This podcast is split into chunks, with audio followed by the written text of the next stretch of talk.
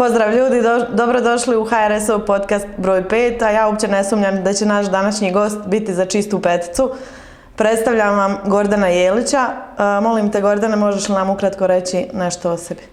Evo, hvala vam što ste me pozvali u svoj podcast, čast mi je biti ovdje. E, puno ljudi me ne zna u grudama, ukratko što bi rekao sebi da sam e, tek završio sada e, pet godina politologije u sveučilištu Mostaru i u Banskoj Bistrici, tako da to je bio nekakav kombinirani studij, o tom ću malo kasnije. E, što još trebam reći o sebi? E, puno ljudi me ne zna, budući da sam e, tek odnedavno ovdje. E, rođen sam u Stuttgartu u Njemačkoj, E, tamo sam živio jedno vrijeme pa sam došao vamo kao mali, ovdje sam naučio hrvatski, onda sam opet krenuo u vrtić u Njemačku, tamo sam krenuo u osnovnu školu, nekako sam pohvatao, u međuvremenu sam zaboravio hrvatski i onda se vraćam natrag, točnije u Slavoniju, kasnije u Osijek, tu sam nastavio školovanje, opet morao učiti hrvatski, opet učiti padeže, kako šta ide, izgovor, jako mi je teško išao izgovor. Svi koji imaju rodbine u Njemačkoj, mislim da znate kako je to kad neko sa njemačkim naglaskom dođe, to je bilo ovaj, dosta teško. E, u Osijeku sam se počeo zanimati za politiku, najprije u Hrvatskoj, kasnije u BiH, pa europska, svjetska, svašta sam tu e, ovaj, pratio i e, kasnije sam se onda dvoumio gdje bi, gdje bi išao studirati. Znao sam da će biti politologija. Prvo sam htio u, Zagrebu studirati e, na političkim znanostima i onda kada sam se prijavljivao, otac me tu nagovarao, pa dobro, pa šta ćeš u Zagrebu, to je dosta tmuran grad, bolje ti je studiraj u Mostaru. I još sam, imam rodbine u Mostaru i u Hercegovini, odavde sam, tako da nije me trebalo puno nagovarati, imam ovdje i poznanike i prijatelje još od prije. E, ovdje sad studiram zadnjih pet godina, pet godina sam dosta toga prošao. E, išli smo zajedno sa fakultetom, obilazili čitavu BiH, obilazili dosta Hrvatske i zapravo tu sam skužio, primijetio kako malo, malo prolazi europska priča o nekakvoj zajedničkoj E, Bosni i Hercegovini gdje ćemo svi nadići u budućnosti nekad svoje razlike pa gdje će netko ko je mladi Srbin e, i mladi Hrvat i mladi Bošnjak da će oni sada zaboraviti sve što je prije bilo, odustati od onoga e, što njihovi preci drže, tako da neće, niko neće odustati od svog identiteta, niko neće odustati od svoje povijesti, niko se praktički puno ne slaže kada dođu bitne stvari na red. Tako da kasnije, tokom svog studija, E, odlazim u Slovačku, tamo sam imao ponuđen e, e, program duple diplome gdje onda tamo odem na engleskom, pratim predavanja, tamo završim, obranim diplomski rad na engleskom i onda dobijem diplomu iz Republike Slovačke i iz BiH. Tako da to je nekim kratkim crtama nešto o meni. Si ti na kraju odlučio koji jezik pričaš? Njemački, hrvatski ili engleski? ne znam, ne znam, još se, još se proumim. Poprilično si mlad dečko, pa ova, evo, zanima me zašto baš HRS, pošto si novo lice na pa, političkoj sceni. HRS, HRS mi se na početku svidio, nisam iskreno htio prvo pristupiti u HRS-u. Prvo mi se svidjele e, izjave e, svih iz HRS-a koji e, imaju nešto za reći. Tu se vidi da HRS nije obična stranka, da neko ko daje izjavu, on e, kaže konkretno gdje je problem, konkretno ponudi rješenje i nešto radi po tom pitanju. To mi se svidjelo, a gdje sam se priključio, to je bilo prije negdje dvije godine kada e, sam e, čuo da se u BiH dosta krade na izborima. Sad budući da dolazim iz Hrvatske, u Hrvatskoj kakva god da je ona je država, izbori se ne kradu. Možda u nekim manjim mjestima, ali, ali da će neko pokrasti izbore kao što se ovdje kradu, to je za mene bilo nezamislivo. E sada, kada sam to saznao, priključio sam se, prvo sam htio biti promatrač u HRS-u Grude, tu sam se javio e, ogranku, e, tu sam zadržao neke kontakte i nakon e, ovoga izbora i s vremenom smo se zbližili, počeli surađivati, s vremenom sam se učlanio i evo sad sam član odbora u Grudama, potpredsjednik ogranka i trudim se koliko, koliko mogu. Super, evo pošto često spominješ Hrvatsku, zanima me što misliš o politici koja se vodi u Republici Hrvatskoj, a što o, politici u BiH? Pa, puno ljudi uspoređuje Hrvatsku i BiH, s tim da imaju mišljenje o Hrvatskoj, ali jako puno ljudi ima mišljenje o BiH da ne zna nekakve osnovne stvari o Bosni i Hercegovini. Ja što bi rekao, pa trenutno kako mi se čini e, i u Hrvatskoj i u BiH vladaju sestrinske stranke koje kao da se natječu koja će biti gora. Evo recimo u Hrvatskoj ta Plenkovića vlada pa ona, ona visi o koncu samo što ne padne. Ovdje je to katastrofa. Ovdje ja točno kako je i e, Slaven Draguš govorio ova današnja Bosna i Hercegovina je podijeljena na tri sjeverne Koreje. Hrvati imaju jednu sjevernu Koreju, znamo o kome pričamo. Tako da, e, u Hrvatskoj, za Hrvatsku se često spominje nekakva hobotnica, kao da e, postoji nekakva hobotnica, nekakvi ljudi u pozadini koji nešto kontroliraju, imaju krakove i s time bi se mogli ljudi složiti. E, sigurno da postoje neko kog sve kontrolira i pravosuđe i medije, da to ide iz jednog centra, ali smiješno mi je kad čujem priče o hobotnicama u Bosni i Hercegovini. Mislim, Ovi što su trenutno na vlasti, oni nisu u stanju napraviti nikakve hobotnice. Točno se zna tko je čiji, tko što radi, čak se ne trude ni sakriti ovo što rade. Tako da ja ne bi ovdje za Bosnu i Hercegovinu nazivao nikoga nikakvim hobotnicama, prije bi ih nazivao lignjama. Ljudima bez kičme, bez kičmenjacima koji se nisu u stanju pobuniti protiv vladajućih. Tako, ja se u potpunosti slažem s tobom. Vratit ćemo se na tebe, ovaj, pričao se nam o svom fakultetu i o svemu. Zanima me put tvoj kad si se vratio živjeti u Grude. Znači, s čim si se susreo, je li radiš i gdje ili slične pa, stvari? Kada sam došao vamo, bio sam preokupiran najviše fakultetom. Tu sam više živio u Mostaru nego u Grudama. I svih tih godina i godina koliko sam studirao, cijelo vrijeme sam bio u Mostaru. Ovdje sam dolazio nekad preko vikenda, e, bio sa prijateljima i sve ostalo, pa sam se opet vratio u Mostar i u Mostaru sam napravio taj nekakav e, svoj, svoju mrežu ljudi koje znam. Tako da znam ljudi posuda iz Hercegovine i šire, a da nisu primarno iz Gruda. Više je to prema čitavoj BiH, više znam ljudi iz čitave BiH nego samo iz Gruda. Dobro, a znači nakon završetka fakulteta vraćaš se u Grude? Da, tako je. E, što se tu događa? Jel, jesi li zaposlen nigdje? E, nisam zaposlen, e, nego kada ti završiš tih pet godina, ti si primoran po trenutnom zakonu imati barem godinu dana e, radnog iskustva e, u nekoj državnoj službi kako bi se mogao uopće prijaviti na posao. Tako da ja sam onda razmišljao hoću li se prijavljivati na općinskoj razini, hoću li u županiju, hoću li možda negdje vani. I nekako mi palo na pamet da je bilo najbolje da se prijavim u, na općinskoj razini čisto da upoznam malo općinu, da vidim kako to funkcionira. Mislim, odavde sam, tu sam i sada da ja gledam negdje vani. Tako da prijavio sam se na ovaj e, natječaj ovdje i zaprepastio sam se kako to izgleda. Kada sam se prijavljivao, vidio sam prvo da općina Grude uopće nema zakon o vježbenicima, nego se to radi o volonterima. I onda se postavlja pitanje, pa dobro, zašto idu volonteri, a ne vježbenici? I te kasnije ti shvatiš, pa da bi se mogao raspisati natječaj o vježbenicima, mora ići po zakonu o vježbenicima, a on je dosta strog. Mora imati barem 80% trenutne plaće izdvajati, mora imati stroga satnica, mora imati stroga pravila, ali kada ti raspišeš natječaj za volontere, možeš primiti bilo koga, bilo kada, satnica nije toliko određena, naknada ne mora biti nikakva, sve kako ti želiš. To me na početku zasmetalo, ali nisam baš puno e, obraćao pozornost na to. Ono što me najviše zasmetalo, među najviše stvari, je što se mora čekati godinama. Godinama, godinama da ti uopće dođeš na red da oni tebe prime na kraju. Znači ti prijaviš se e, na natječaj, ti moraš, već od prve godine ti računaš na to da nećeš upasti prve godine, nego drugu, treću, četvrtu. Tako da sam čuo priče od ljudi kako oni se prijave i već znaju da moraju nekoliko godina čekati i onda dođu do kasnih 20-ih, 30-ih da bi uopće mogli steći iskustvo pa da bi se mogli nekad tamo zaposliti sa 30 i nešto godina. I tu sam onda odlučio napraviti taj nekakav prvi javni istup, snimiti taj video, izaći u javnost i prozvati općenito općinu Grude, među ostalim i načelnika, čisto da se malo trzne po tom pitanju, da ne mora biti baš tako. E, kasnije sam vidio da sve što rade, rade krivo.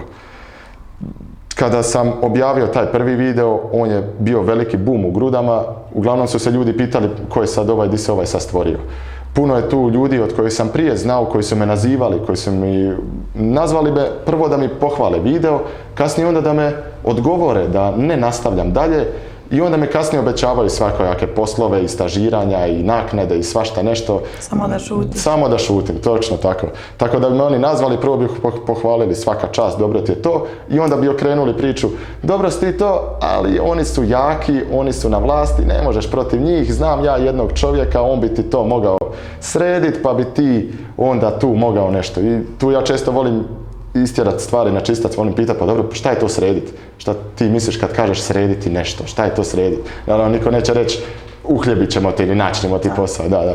Ali to je obično veliki problem općenito kod nas ušutkivanje ljudi, da, da. Tako da, i tako točno to. Nakon toga sam ja znao da sam pogodio u žicu. S tim prvim video sam znao da sam pogodio u živac i da je neko nekoga nazvao da mene zove pa da mene kasnije odgovore. E, kada je izašao natječaj, e tu tek stvari postaju još gore. E, natječaj primljeni su svi, ali je natječaj podijeljen u dva popisa. Prvi popis je bio onih koji su primljeni na godinu dana kao što treba biti i drugi gdje spadam ja na pola godine. I onda su još napisali kako smo mi primljeni, eto oni su nam se smilovali, stoji kako ne ispunjavamo kriterije. Što je čista izmišljotina, to uopće nije istina. Kasnije, kada sam ih ja pitao, kada sam e, ovaj, tražio od njih e, zapisnik pravilnika, u njemu je pisalo da ipak ispunjavamo, ali eto, valjda su morali nešto napisati, pa da nam, čisto da nam oduzmu Ne mogu napisati da niste podobni. Tako, im je baš to. Tako da smo bili na ta dva popisa podijeljeni, e, kriterije navodno ne zadovoljavamo i kao šlag na tortu primijetim da je za cijelu godinu ispred mene primljen trenutni vijećnik u općini Grude koji e, je igrom slučaja studirala sa mnom i znam da je katastrofalan učenik, oličenje lošeg studenta, e, nedolazak na predavanje, nikad nijedno pitanje nije postavila e, šalabahteri, nekakvi švercevi, papirići, plaćanje, seminarsko, daj mi dva i pusti me na miru. E, ona upada prije bilo koga od nas, i sasvim slučajno je eto općinska vijećnica, sasvim slučajno odgovara načelnik. Vjerujem da se to sve tako pogodilo. Nije to slučajno. Ja, ja vjerujem da je, naravno, sasvim slučajno. Pošteno je ovaj, dobila sve to. Tako da, e, kasnije sam se htio žaliti, ali se nisam mogao žaliti zato što na dnu dokumenta piše da nemam pravo na žalbu. Ne znam, nisam pravnik, ne znam koja je pravna formulacija toga, ali ne mogu vjerovati da neko može samo tako napisati, ne možeš se žaliti kako je tako je napisano i to je to. Tako da sam onda e, po zakonu o dostupnosti informacija od općine tražio da mi se dostavi pravilnik na osnovu kojeg su oni nas bodovali. Dobio sam dokument, ali potpuno drugi dokument. Dobio sam e, zapisnik povjerenstva kada su se oni sastali, tko se sastavi, što su odlučili. To uopće nije to što sam tražio. Tako da sam nakon toga postao siguran kako oni pravilnika nemaju, nikakvog. I mogu slobodno najaviti da nakon ovoga kreće tužba. Podiću tužbu i tužit ću općinu Grude za e, namještanje natječaja, za e, pravilnik koji ne postoji, kako je sve što su napravili, napravili su potpuno krivo. Sto i jedna stvar se može ovdje izvući e, što je neregularna i koja bi se treba, koja je sasvim dovoljan argument da se ponovi natječaj. Obično u drugim gradovima, gradovima i općinama postoje intervjui na kojima se, mislim, realno namješta da, da, cijeli proces natječaja i svega. Neko, A kod vas to očito nije primjer. Tako je, tako je. Neko je rekao da je ovaj e, natječaj potpuno amaterski, jer čak i da ga žele namjestiti, ne znaju ga kako treba ni namjestiti. Čak ni to ne mogu napraviti. Recimo na županijskoj razini znam ljude koji su se prijavljivali, imali su odlične ocjene, e, znali su znanje koje trebaš znati, ali intervju ide od 0 do 30 bodova, ti e, ako nisi podoban dobiješ jedan, dva boda, možda tri ako imaš sreće i na tome staje. Neko drugi koji je jako loš učenik može imati svih 30 bodova, na takav način se to radi. A prosjek ocjena? Prosjek ocjena isto nosi bodove. Broj mjeseci na birovu i ostalo ništa Sve to nosi bodove, ali manje bitno od, od e, ovoga intervjua. Tako da ovdje nema intervjua. Ovdje su jedina dva kriterija bila. Prvi je bio da si prijavljen na birovu, drugi je bio e, tvoj prosjek ocjena. To je to. To su ta dva kriterija koje ja recimo nisam zadovoljio, iako su jako jednostavna. Pa li postoji kriterij barem nekakve struke ili nečega ili može bilo, bilo koja? Nije, pa na onom početnom popisu imaju e, koliko primaju od koje struke. A naravno, ne ide to tako To se kako je sastavi napisano. unaprijed, pa se onda objavi. To se već zna, da. Tako je. Ovaj, znači, nisi imao pravo na žalbu. Da, nisam imao pravo na žalbu. E, dobio sam nekakve savjete da se obratim e, ovome pravobranitelju u BiH, pa da onda preko njega idem. Dobio sam savjete da pošaljem inspekciju. E, kada sam malo istraživao to, vidio sam da to baš i nema smisla. Jer kada pošaljem pravobranitelja, kada se s njim konzultiram, oko toga nema baš puno koristi, tako bar kažu. Što se tiče ovoga inspektora, tu tek neće ništa od toga biti. Tako da sam odlučio nazvati onda Transparency International. To je strana e, ovaj, fondacija koja se upravo bavi ovim stvarima, korupcija, nepotizam i uz to namještanje natječaja. Tu sam ih ja kontaktirao, ni od njih nije bilo baš velike koristi. Sreća pa ti jezici idu dobro. Nije, nije, nisam morao pričati ni na engleskom ni na njemačkom. to bi bar bila isprika za njihov nerad, ovako nemaju ispriku. Ovako sam ih nazvao, objasnio, oni kažu napiši sve detaljno u mailu, napišem sve detaljno u mailu i tako to stoji dobri 20 dana. Opet nazovem, kažem da sam sve napisao u mailu, oni kažu hoćemo, pogledat ćemo to i na tome priča staje. Tako da, što se stranih fondacija tiče, nemam prevelikih e, nade u to, jedino ostaje tužba jer, jer strance nije puno briga za, za pravnu državu.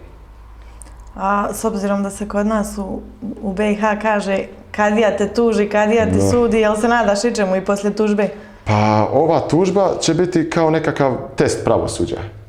Puno sam slušao kako je sudstvo isto kao i vlast, kako je to povezano, kako neće svoj na svoga, ali evo, sad ću baš vidjeti. Poslao sam ovaj, e, poslat ću tužbu i sad kad to pošaljem, oni će vidjeti o čemu se radi i treba stvarno napraviti neku jako dobru pravnu akrobaciju da to ostave u ladici. Jer ovaj, ovaj slučaj, on je jasan kao dan. Nema tu sad puno e, izvoljevanja i, i, i odbijanja tužbe. Sve, sve je tu jasno. Tako je, vrti se u javnosti, smije Da, da, ni da. to Ne možeš ti to samo tako zataškati.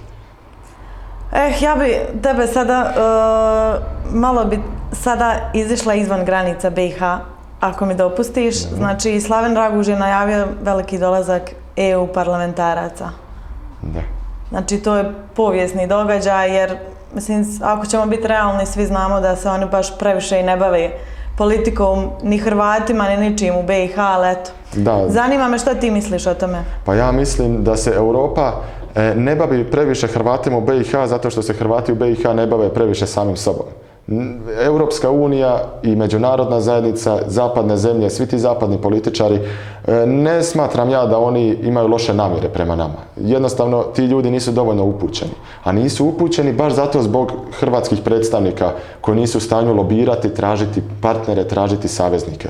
Tako da ova stvar što se događa gdje Slaven Raguž odlazi u Brisel, poziva ljude, doće, ja mislim, oko desetak ljudi iz raznih zemalja. To je jako velika ovaj, broj ljudi, mislim, u zadnjih nekoliko godina. Ne znam, sada nisam to najbolje pratio, ali što se tiče dolaska, jako velika stvar. E, tu mi pada na pamet kada sam imao e, susret sa Lars Gunnarom e, Vigemarkom prije e, nekoliko godina dok sam još studirao. Imao je predavanje u Rami i on je bio posebni e, ovaj, zaslanik Europske unije u Bosni i Hercegovini i na tom predavanju naravno on je pričao kako je super kad bi e, BiH ušla u Europsku uniju, kako je Europska unija super stvar, kako je otvoreno tržište, sve, sve to divno, bajno, krasno. E, nije ovaj, puno slušao nikakva pitanja, sve isto odgovarao, pa smo ga onda sačekali ispred te zgrade da ga privatno pitamo, mislite li vi da će BiH ikada ući u Europsku uniju? Onako iskreno smo ga pitali u četiri oka, bez kamera, bez ičeg, bilo je nas nekoliko tu. Mogu pogađati? E, Ne, ne, ne, nije dao odgovor na to pitanje. Pitali smo ga naravno, misli stvarno da Europska unija će ikak spustiti kriterije toliko nisko da jedna ovakva BiH uđe i on je nas sažaljivo pogledao i rekao vi ste mladi ljudi, morate imati na umu da u Europi, općenito zapadu, e, nikoga nije previše briga kako prosječan čovjek u e, BiH živi. I to možda nekom ima smisla, ali nama to nije imalo smisla. Mi smo pet godina studirali, u svih tih pet godina mi smo posvuda gledali EU infocentre, pa su nas zvali na neke seminare, pa na akademije, pa su nam davali knjige kako to demokracija treba izgledati. Sve nas kao nešto uče, sve je financirano zapadnim novcima, najviše Njemci to financiraju. I onda nama on kaže da, da se Europa ne želi puno baviti nama.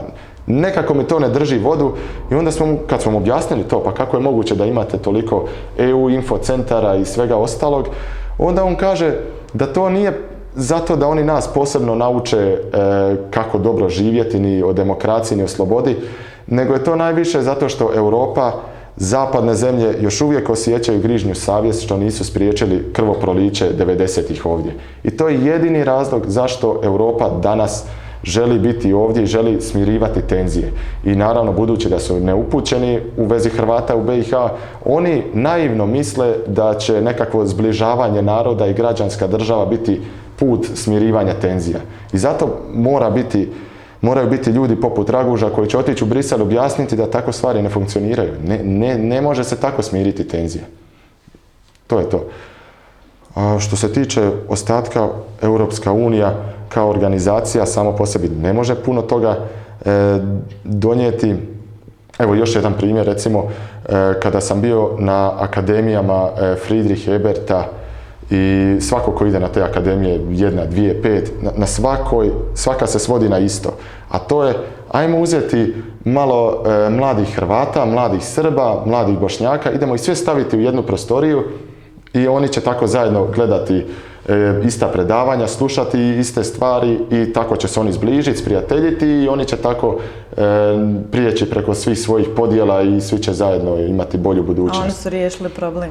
Naravno, to, to, se, to tako ne ide. Niko neće odustati od, svoje, od svog identiteta i svi se mi možemo složiti oko nekih običnih stvari. Svi kao studenti imamo studentske probleme. To je jedna stvar. Ali kada dođe e, nešto konkretnije na stol, niko se neće ni milimetra pomaknuti od svoje početne pozicije. I nijedna ovakva nekakva akademija to ne može promijeniti, ni jedan seminar, ni jedno ništa. Recimo, imali smo e, simulirani parlament koji smo organizirali baš mi iz Mostara, gdje smo otišli u parlamentarnu skupštinu u Sarajevo. I tu je isto, isto smo tako organizirali gdje smo mi iz Mostara predstavljali Hrvate, e, politikologija, mislim da se tako naziva, iz Banja Luke, univerzitet u Banja Luci Srbe i naravno iz Sarajeva koji su nas ugostili tamo, oni su Bošnjake i raspravljali smo o Ustavu Bosne i Hercegovine. E, Čitava poanta toga e, događaja je bilo da mi izađemo u medije na kraju i da kažemo evo vidite, ovi iskusniji od nas, ovi koji su u politici se ne mogu dogovoriti, mi smo simulirali parlament i mi smo se uspjeli dogovoriti. Na kraju se ni mi nismo uspjeli dogovoriti. Na kraju se ispostavilo da mi jesmo mladi, je da smo svi strašno obrazovani, da svi imamo ispred sebe puno informacija, ali nitko ne odustaje od svojih početnih pozicija. Ne možeš ti, recimo, Srbi. Srbi nisu htjeli podržati to samo zato što se na tom našem prijedlogu bi se brisale e, državljanstva entiteta. Jer objektivno što će tebi entitet federacije, entitet Republike Srpske, to ni jedna država nema da ti imaš državljanstvo jednog dijela te države. Ili imaš čitave države ili to je ili ništa.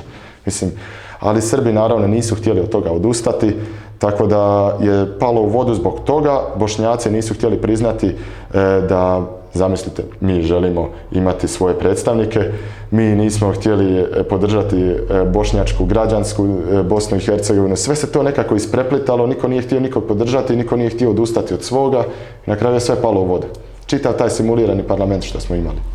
Vjerovatno da ste se dotakli proračuna, tu bi se dogovorili kao Da, što da, se naravno, trenutna tehnička vlada dogovara. koja, koja je navodno disfunkcionalna, pa opet funkcionalna, pa opet disfunkcionalna. treba, jako su da, da, da. Oko novaca bi se možda i dogovorili, ko zna. Tako je. Vidimo da aktualno hrvatsko vod- vodstvo ne, ne radi apsolutno ništa što se tiče lobiranja i traženja partnera u Europi. Da. Možeš, možeš li nam reći nešto po tom pitanju? Pa evo, ono što meni pada na pamet je, e, s- jesu naši europarlamentarci iz Hrvatske koji idu tamo. Ima ih od svakud, ali ima, ima i europarlamentaraca koji su iz BiH, recimo Željana Zovko. Ja sam nju imao prilike slušati na predavanjima. E, strašno je obrazovana žena, strašno upućena, ima iskustva u diplomaciji i u BiH i u Hrvatskoj. Sada je europarlamentarac, mislim, evo već e, drugi mandat.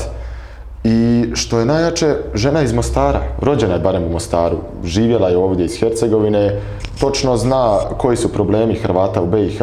Ona ima 101 razlog pričati o tome u Europskom parlamentu, pa opet vidimo ništa se ne događa. Evo, samo da krenemo od toga, to nam je već veliki pokazatelj što se tiče e, e, našeg, našeg e, vodstva i, i, i diplom, hrvatske diplomacije. Tako da iz ovih svih deklaracija, sastanaka, zaključaka i dogovora, pregovora, tu, tu dolaze evo, dvije stvari padaju na pamet. Prvo je to da Hrvatska nema nikakvu, nema strategiju lobiranja, nema e, načina kako uopće naći neke partnere, nema s kim surađivati, jer Hrvati u BiH kad su prepušteni sami sebi, previše su malobrojni da oni mogu sami za sebe. E, u Hrvatskoj je ta pozicija opet kompromitirana od sestrinske stranke i u Hrvatskoj, tako da opet to ide preko jedne stranke koju nije u interesu išta napraviti. Tako da jedini put da se nešto u Europi čuje što se tiče Hrvata u BiH je da neko ko nije vodeći koji nije na vlasti ode u Brisel i kaže u čemu je stvar. Upravo to napravio Slaven Draguć i ukoliko je bio tri dana, u samo tri dana je napravio ono što jedan mandat Željane Zovke u šest godina nije mogao napraviti. I što aktualna politička Hrvatska politika obećava godinama ovdje, da, da. pojavi se jedan čovjek I još jedna stvar jako zanimljiva. E, ovdje smo isto mogli vidjeti koliko je brzo i učinkovito nešto što želiš napraviti. Ovdje vidimo da samo taj jedan posjet, znači to, to je trajalo par dana, u par dana je on uspio napraviti više nego čitava ta diplomacija. Tako da nam se više ne može prodavati ona priča, to traje, to je proces, to je pregovor, dogovor, zaključak, nema toga. Vidiš da možeš doslovno doći do čovjeka, objasniti mu u čemu je stvar i nema, nema tu sad dalje razmišljanja ili izvlačenja. Niko se više ovdje ne može izvući da, da je to dug proces, da je to nešto teško, da je to nešto zahtjevno, nema toga. A to je isti primjer sa izbornim zakonom. Tako je, tako je, isti obećanja, primjer. Obećanja, to je baš identično ono. Kad se želi nešto napraviti, to se jako brzo... To se jako brzo napravi. Da, isto izglasavanje e, proračuna u federaciji, to se jako brzo svi slože. Kako su to uspjeli dogovoriti? To, to je nevjerojatno kako se brzo tako dogovore. Nema više nacionalnih razlika, nema disfunkcionalne e, federacije, vlade federacije, nema toga Nema više ničega. Da. Kad, kad su pare u pitanju, da, da. Novac, sve pada novac čini čuda. Da. Rekao se da si dopresjednik... Da, potpredsjednik ogranka u Grudama. U Grudama. Možete nam reći nešto o, o vašem radu, aktivnijem, čime se bavite i tako? Pa... Koji su aktualni, na primjer, problemi s kojima se trenutno susrećete i pa evo, zadnje, zadnje e, što se ovdje u Grudama dogodilo je bila sjednica općinskog vijeća, ona je bila u četvrtak, tako da prije nekoliko dana. E, trajala je dosta dugo, htio sam nazočiti toj sjednici, pa nisam mogao, pa sam došao tamo. Ima procedura oko toga, oko te procedure se oni strašno drže kada treba neko doći i pratiti e, sjednicu, ali naravno baš zahvaljujući HRS-u Grude, e, transparentna je sjednica, snima se, tako da sam mogao pratiti preko video veze. Mogao, i, to sam i napravio. U njemu je predstavljen pravilnik od strane HRS-a koji je naravno bio satiričan. Sve ono što se dogodilo, o čemu sam e, pričao na početku ovog podcasta, to smo stavili na papir i nepotizam i onda taj razgovor, pa moraš imati člansku iskaznicu da pristupiš uopće natječaju, pa moraš imati nekoga koga znaš i njegove podatke, ipak nije, nije svaka veza ista, mora neka veza biti jača, neka slabija. Sve smo to stavili na papir, E, predložili smo taj pravilnik, naravno da bi odbijen. Nismo ni očekivali da će usvojiti, to bi stvarno bilo... A dobro, zapravo to bi im išlo i na korist da su to e, prihvatili, ali u svakom slučaju taj pravilnik e, je odjeknuo baš zato što se vidi koliko, šta se sve radi na tome. Kada ti to staviš na papir i nabrojiš jedno po jedno, vidiš da je sve neregularno, da ništa od toga ne bi trebalo tako biti. Tako da o tome se dosta pričalo. E, vijećnici su e, ovaj moj slučaj isto govorili. E, govorili su izravno toj vijećnici koja je tamo sjedila, koja se nije imala potrebu uopće osvrnuti na to, gledala je, podsmijivala se nekako onako ne znam, to bi morali njih pitati, ne znam kako je to izgledalo, tamo nisam bio tamo, ali u svakom slučaju puno se toga pričalo, ono što se sada radi u Grudama, to je recimo kružni tok koji nije financiran od općine Grude nego stranih e, ovaj, investitora što naravno ne spriječava načelnika da on pokupi zasluge za sebe. E, zanimljivo kod tog kružnog toka što on ima dva izlaza, tako da je pitanje koja je svrha kružnog toka ako na jedan dio uđeš, u drugi izađeš, može samo biti cesta. tako nikakvog smisla nema. E, vijećnici u, na trenutnom općinskom vijeću, trenutnom zasjedanju su se pohvalili kako e, će se dovršiti projekt sportske dvorane u Tihanjini. E, za one koji ne znaju, ta sportska dvorana se obećava, pa ima skoro pa 20 godina. Ja znam ljude, evo moja generacija ljudi koji su tamo išli u školu, koji se tada, dok su oni bili četvrti, peti osnovne, obećavalo da će oni biti prva generacija koja će koristiti tu dvoranu. I evo sada je, oni su prošli srednju školu, prošli su i fakultet, neko je završio fakultet, neko ima djecu, neko se oženio i sada se obećava kako se to privodi kraju i pa sad rečenica na kraju kaže e, jedan e, e, vijećnik u, u Grudama kaže nije bitno koliko se dugo čekalo, bitno je da se sada to realizira. Zamislite kakav je to način razmišljanja. Pa prije će se škola ova zatvoriti nego što će se ta sportska dvorana Tako je sve, otvoriti. Tako da, sve. Ali meni u, u, tim situacijama nije jasna javnost. Znači godina, godinama se obećava izborni zakon, godinama se obećavaju mm. promjene, godinama se obećava pravna država, puste sportske dvorane, mm. igrališta, ovo ono, nikad ništa ne dobivaju, ali i dalje biraju isto. I dalje biraju isto, dobro, to se koristi ta strategija koja je sve više jenjava, ta, ajmo sve uplašiti e, od naših pripadnika naroda, zato što će se onda svi bojati nekog tamo Sarajeva i kad se oni boje nekog tamo Sarajeva, onda će se svi okupiti oko nas i opet ćemo mi ići zajedno, zajedno za promjene. Da, to je zapravo nikad, strategija nikad koja da. prolazi godinama, oni su očito doktorirali na S tim da se ljudi već, već su izgubili vjeru. Ja razumijem iskreno ljude koji su otišli.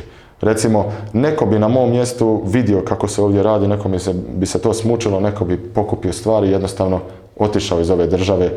Jer ovo ovako nešto kako se ovdje radi, ovo je da se čovjek dobro, dobro zapita zašto ja uopće živim ovdje kada postoji neko iznad mene tko želi e, dirigirati moj život, koji želi da ja imam nekakvo strahopoštovanje prema njemu. Tako da jedini ljudi koji ovdje ostanu i gledaju to su lignje o kojima sam pričao prije. Pa vi ja se prva pitam zašto nisam otišla, pa onda se zainatim, pa neću, pa onda opet dođe, pa otići ću. Uh, imali smo par pitanja od uh, naših Facebook gledatelja ili kako da ih već nazovem. Evo ovako, prvo pitanje je bilo, uh, mislim da se ovo odnosi na, na ovaj volonterski. Što ih ne tužiš kad si već toliko siguran da si u pravu? Da, dao sam odgovor kome god je to pitao. E, najavio sam tužbu, tužit ću ih. Očekivanja nemam, ne znam kakva će biti, daću sve od sebe, znam da će ovo biti dugotrajno, vjerojatno da će ovo e, biti, biti naporno, ali tužba je jedino nešto konkretno što se može u ovoj situaciji napraviti. dobro. Drugo pitanje je bilo što javno ne kažeš o kome se radi? Znači, vjerovatno koji je vijećnik u pitanju kad si, kad si pričao o istom slučaju. Dobro, ovdje se ne radi nužno o tom vijećniku ili o toj vijećnici, zato što ta osoba nije u fokusu ovoga o čemu se radi. Znači, ja podižem tužbu ne zbog te vijećnice što je upala prije mene, a ja nisam, ili da je to nekakav čin ljubomore, nema, nema tu to veze s tim nego je toliko nepravilnosti ovdje nabrojano da je svaka od tih nepravilnosti čista uvreda za svakog čovjeka. Kada tebi javno napišu da ti ne ispunjavaš kriterije, što je očigledno laž, imam dokaz da je to laž, kada oni donose odluke i boduju te bez ikakvog pravilnika kako nekome padne na pamet, to su razlozi zbog kojih se diže tužba. A ovo tu što je neko upao prije mene, to sam očekivao iskreno i što je najtužnije, očekivao sam to puno prije. A dobro, jednostavno se pomiriš s tim. Da. Ništa Gordane, hvala ti što si bio moj prvi gost, ovo je moj prvi podcast, ali vjerovatno i tvoj prvi, hvala. ali neće nam biti zadnji. Neće, neće, neće. neće. se družiti, ćemo se gledati.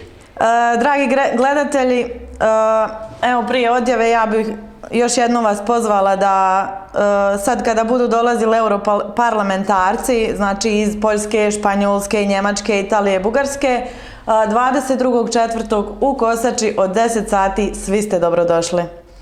Hvala vam i lijep pozdrav. Hvala.